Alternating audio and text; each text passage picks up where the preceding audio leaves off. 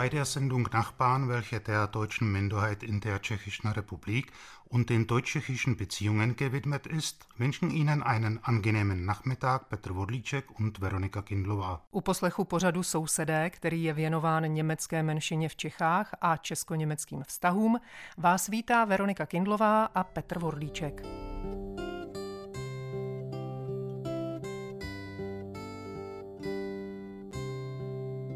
Im September sendeten wir ein Interview unserer Kollegin Jarmila Wankova mit dem Bürgermeister der sächsischen Stadt Meißen, der Hauptgast des Sommerfestivals im sächsischen Kontaktzentrum in Prag war. Heute bringen wir dieses Interview noch einmal, dieses Mal jedoch in der kompletten Länge. V září jsme vám přinesli rozhovor naší kolegyně Jarmily Vankeové se starostou Saské Míšně Olafem Raškem. Míšeň letos byla hlavním hostem letní slavnosti v Saském kontaktním centru v Praze. Dnes tento rozhovor přinášíme ještě jednou, ovšem tentokrát na rozdíl od září neskrácený. Uslyšíte o míšeňském programu, díky kterému je město plné zahrádek a květin. Řeč bude také o veřejné dopravě a partnerství s Litoměřicemi. Die Kreisstadt Meißen ist als Porzellan- und Weinstadt bekannt. Aber nicht nur das. Ich bin im Gespräch mit Herrn Oberbürgermeister von Meißen, Raschke, und äh, frage, in Ihren Stadtentwicklungskonzepten haben Sie unter anderem Kleingartenentwicklungskonzeption dargestellt. Bei meinem kürzlichen Besuch in Meißen vor drei Wochen etwa habe ich bewundert, wie auch inmitten der Stadt, im Stadtzentrum, auf jeder Ebene, wenn man hochklettert auf, die, auf, auf den Gipfel zu dem Dom, auch die kleinste Fläche als ein Garten mit Rosen, mit verschiedenen Blumen belegt ist. Wie machen Sie das? Wie sprechen Sie mit den dortigen Bewohnern? Oder auch äh, auf äh, jeder Etage war ein Wasserbrunnen eingesetzt. Das kam mir also äh, recht gemütlich. Ja, das ist seit vielen Jahren ein Ansinnen von uns. Wir haben in der Stadt über 50 Vereine, die sich äh, über Kleingärten kümmern. Aber wir haben auch viele Privatpersonen, die Kleinstflächen äh, bewirtschaften und eben Blumen anpflanzen, diese auch pflegen und bewässern, die Rosen schneiden und so zur Lebensqualität beitragen. Ein wichtiger Beitrag ist für uns, die Begrünung in der Innenstadt voranzutreiben. Wir haben also in den vergangenen Jahren tausende Bäume neu gepflanzt. Und wir sorgen auch dafür, dass die in den Sommermonaten bewässert werden und so die Anlagen gepflegt sind. Also das ist ein Ansinn. Wir wollen dort noch viel mehr Menschen mit einbeziehen, um die Lebensqualität, die Luftqualität in der Stadt zu verbessern. Ein anderer Punkt vielleicht noch, auch die Verkehrsentwicklungsplan. Am Rande von dem Platz warteten Busse oder kamen in regelmäßigen Intervallen Busse, die ohne einen großen Lärm zu machen, die Interessenten bis auf die Burg brachten. Das ist auch ihre Absicht, ein, ein Bestandteil ihres Plans. Ja, wir müssen hier versuchen, für alle Verkehrsteilnehmer, Fußgänger, Radfahrer, Autofahrer, aber auch diejenigen, die die Busse nutzen, vernünftige Bedingungen zu schaffen. Das haben wir gemacht, indem wir sagen, wir brauchen barrierefreie Wege. Das ist in einer historischen Stadt nicht ganz einfach. Wir brauchen Möglichkeiten, dass der Radfahrer ähm, durch die Altstadt fahren kann. Aber auch für die Autofahrer wird gesorgt, dass man kostenfreie Parkplätze hat dass die Autofahrer beispielsweise am Rande der Elbe äh, auf den Elbparkplätzen ihr Auto stehen lassen können und in wenigen Gehminuten in der Innenstadt sind. Die Busse selber sind ein ganz wichtiges Konzept, gerade für die Stadtrundfahrt, für die Stadtdurchfahrt. Es sind die das ganze Jahr in Betrieb, um die Menschen von den touristischen Highlights der Manufaktur zur Albrechtsburg, zum Dom oder in die Weingüter zu fahren und äh, so das Auto ganz entspannt stehen lassen zu können. Man hat also kurze Wege, man kann den Bus nutzen und dann ein Stück zu Fuß gehen oder man kann auch wieder den Bus nutzen und dann die, nächstes, die nächste Attraktion anschauen. Seit 1996 verbindet sie eine Partnerschaft mit der Stadt Litoměřice. Was verbindet sie alles außer der Elbe natürlich und was bildet den Gegenstand des Austausches? Na, zum, zunächst waren es erstmal die menschlichen Beziehungen, die äh, wichtig waren, dass man erstmal die Partnerschaft begründen konnte. Aber wenn man Beziehungen pflegen will, sind es zuvorderst menschliche Beziehungen. Man muss den anderen akzeptieren, man muss füreinander da sein und das ist uns gelungen in den letzten Jahren über Schulen, über Senioren, über Künstler, über Sportler einfach äh, Verbindungen zu schaffen, die ganz herzlich sind. Äh, nichtsdestotrotz haben wir beide Weinbau, wir haben eine historische Stadt, der Elbradweg verbindet uns.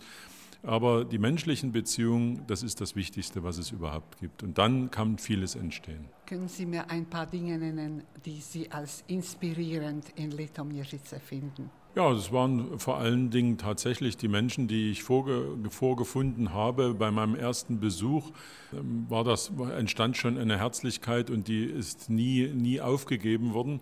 Es sind viele Dinge, die uns verbinden, äh, wo wir sagen, wir sind gemeinsam unterwegs. Das ist wirtschaftliche Entwicklung. Das ist, wie haben sich die Verwaltungen entwickelt. Wir waren füreinander da in schwierigen Szenarien, als die Flut war. Und das stärkt auch eine Verbindung miteinander. Und auch unsere Betriebe tauschen sich aus. Unsere Sportler sind im Austausch. Und das ist besonders schön zu sehen. Nicht nur, dass die Bürgermeister sich treffen oder dass man auf dem Papier eine Urkunde hat, sondern dass so eine Städtepartnerschaft auch lebt und junge Leute wie auch ältere Leute davon profitieren und das macht die, eine Städtepartnerschaft auch aus. In Litomierzyce lebte seit Jahrhunderten auch eine starke, zahlenmäßig starke deutsche Bevölkerung. Gibt es da Ansatzpunkte, auf die man auch anknüpfen kann? Ja, das ist, so, dass ja zum Zeitpunkt nach dem Zweiten Weltkrieg eine, eine große Welle stattfand, wo viele Menschen das Land verlassen mussten. Wenn ich es richtig weiß, sind viele Menschen nach Fulda gegangen. Und ja, es gibt regelmäßige Begegnungen, die wir treffen, wenn, dass wir uns treffen, wenn wir in Leitmeritz sind. Wichtig ist, solche, solche Situationen noch aufzuarbeiten für die jungen Menschen, weil die jungen Menschen heute können es ja kaum noch verstehen, was damals passiert ist. Und äh, wir selber sehen das, sehen heute die Geschichte eben mit anderen Augen. Ja? Also wir sagen, nee, warum, warum musste man das trennen? Das ist, warum war die Grenzziehung in der Form, wie sie erfolgt ist? Die, warum mussten die Menschen vertrieben werden? Das ist äh, viel Leid produziert worden und deswegen bin ich umso froher, dass die Menschen sich heute wieder verstehen, dass man sich auf Augenhöhe begegnet und dass man füreinander da ist und das ist das Wichtigste. So said im Jubiläum der Woche gedenken wir des Geologen und Paläontologen Martin Fritz Gläsner. Er wurde am 25. Dezember 1906 in Aussig an der Elbe geboren. Sein Vater war der Chemiker und Unternehmer Arthur Gläsner, der an der Erfindung des künstlichen Meerschwammens beteiligt war. Martin Fritz studierte Rechtswissenschaften und Naturwissenschaften an der Universität Wien. Er konzentrierte sich auf Geologie und Paläontologie und spezialisierte sich auf fossile Krebstiere. Nach Abschluss seines Studiums ließ er sich in Wien nieder. In den 1930er Jahren hielt er sich in der Sowjetunion auf, wo er an Expeditionen auf die Krim und in den Kaukasus teilnahm. Er heiratete auch und gründete eine Familie in der UdSSR. Nach dem Anschluss Österreichs ging Martin Fritz Gläsner nach London.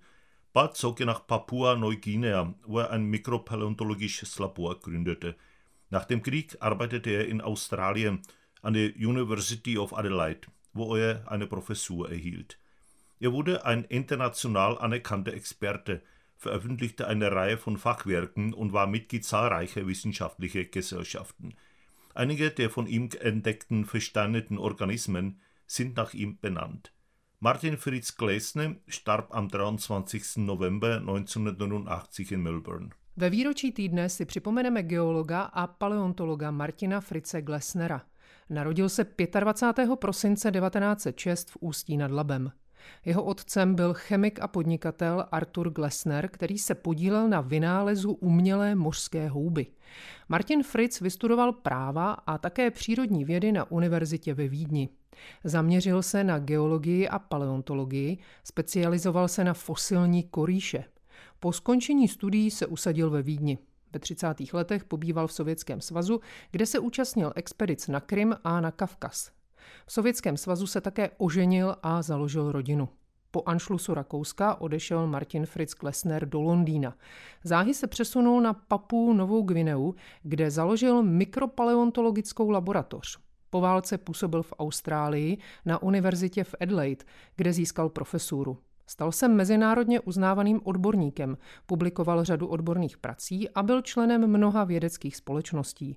Jeho jméno nesou některé jím objevené skamenělé organismy.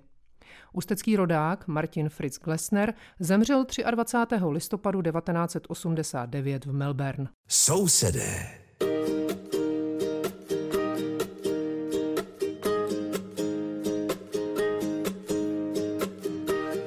Mach ich gar nichts, ich bleib zu Haus, denn es ist Weihnacht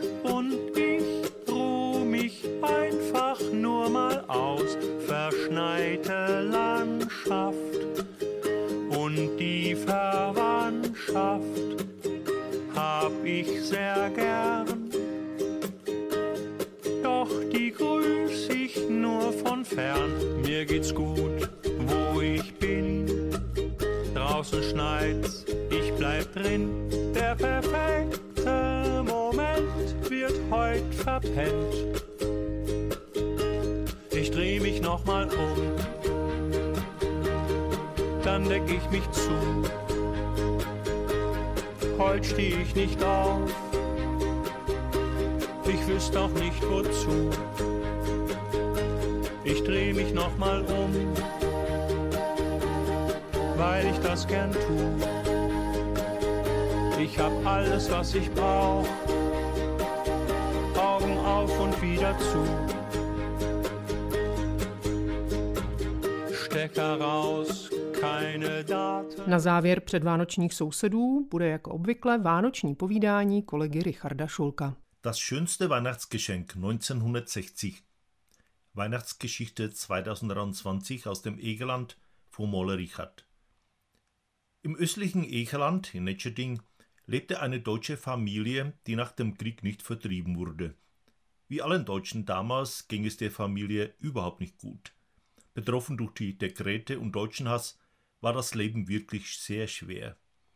Im Jahre 1952 kam der kleine Wilhelm auf die Welt, drei Jahre später der kleine Heinrich. Sie schlugen sich durchs Leben, wie es nur so ginge, aber etwas hat ihnen immer in der Weihnachtszeit Freude gemacht. In Eschwege lebte der Onkel Franz, welcher, wie die meisten aus der Familie, vertrieben wurde. Und dieser Onkel sendete immer kurz vor Weihnachten nach Netscheding die sogenannten Dussex-Bons. Das waren Papierscheine, für welche man in speziellen Geschäften für Auserwählte oder Menschen, die Gelder aus dem Westen bekamen, westliche Ware einkaufen konnte. In Karlsbad, schräg gegenüber der Marktkolonnade, befand sich so ein Geschäft. Nachdem die Bons in Netscheding ankamen, machte sich der Data auf den Weg. Mit dem Bus nach Luritz und dann mit dem Zug nach Karlsbad. Dann zu Fuß von unserem Bahnhof zum Geschäft. Das war nicht so weit entfernt, aber wenn man dann mit den eingekauften Sachen wieder zum Zug musste, war das doch eine große Anstrengung und ein ganz täglicher Ausflug, zu welchem man Urlaub nehmen musste. Und was hatte Data für die Familie eingekauft, dass er solche Strapazen auf sich nahm? In der ersten Reihe Kaffee, dann Schokolade, Ceres-Margarine und vor allem Frankfurter Würstel. Inzwischen ist es in Netscheding im Häuslein unter dem Spitzberg ruhig geworden. Wann kommt endlich der Data? fragte der achtjährige Wilhelm. Du musst nur wegen warten, sagte die Mama. Auch der kleine Heinrich konnte keine Ruhe finden. Auf einmal raschelte etwas in der Tür. Der Dada ist kummer, schrien die Baum und liefen zur Tür. Der Dada stellte seinen Rucksack auf den Tisch und die Baum nahmen ihren Platz am Kanapee. Mit großen Augen folgten sie die Hände ihres Vaters, als er den wertvollen Einkauf rausnahm. Als erster freute sich die Mama. Seres, da kann ich wieder meine Schokolade machen. Auch über den deutschen Kaffee freute sich die Mama. Als die Schokolade aus dem Rucksack geholt wurde, wurden die Kinder schon voller Freude. Aber eins fehlte noch, das alljährliche beste Geschenk. Sehr langsam nahm der Tata das letzte Einkaufsstück aus dem Rucksack. Frankfurter Würstchen, schrien die beiden Jungs und fielen dem Tata um den Hals. Heuer werden es wieder die wunderschönsten Weihnachten sein.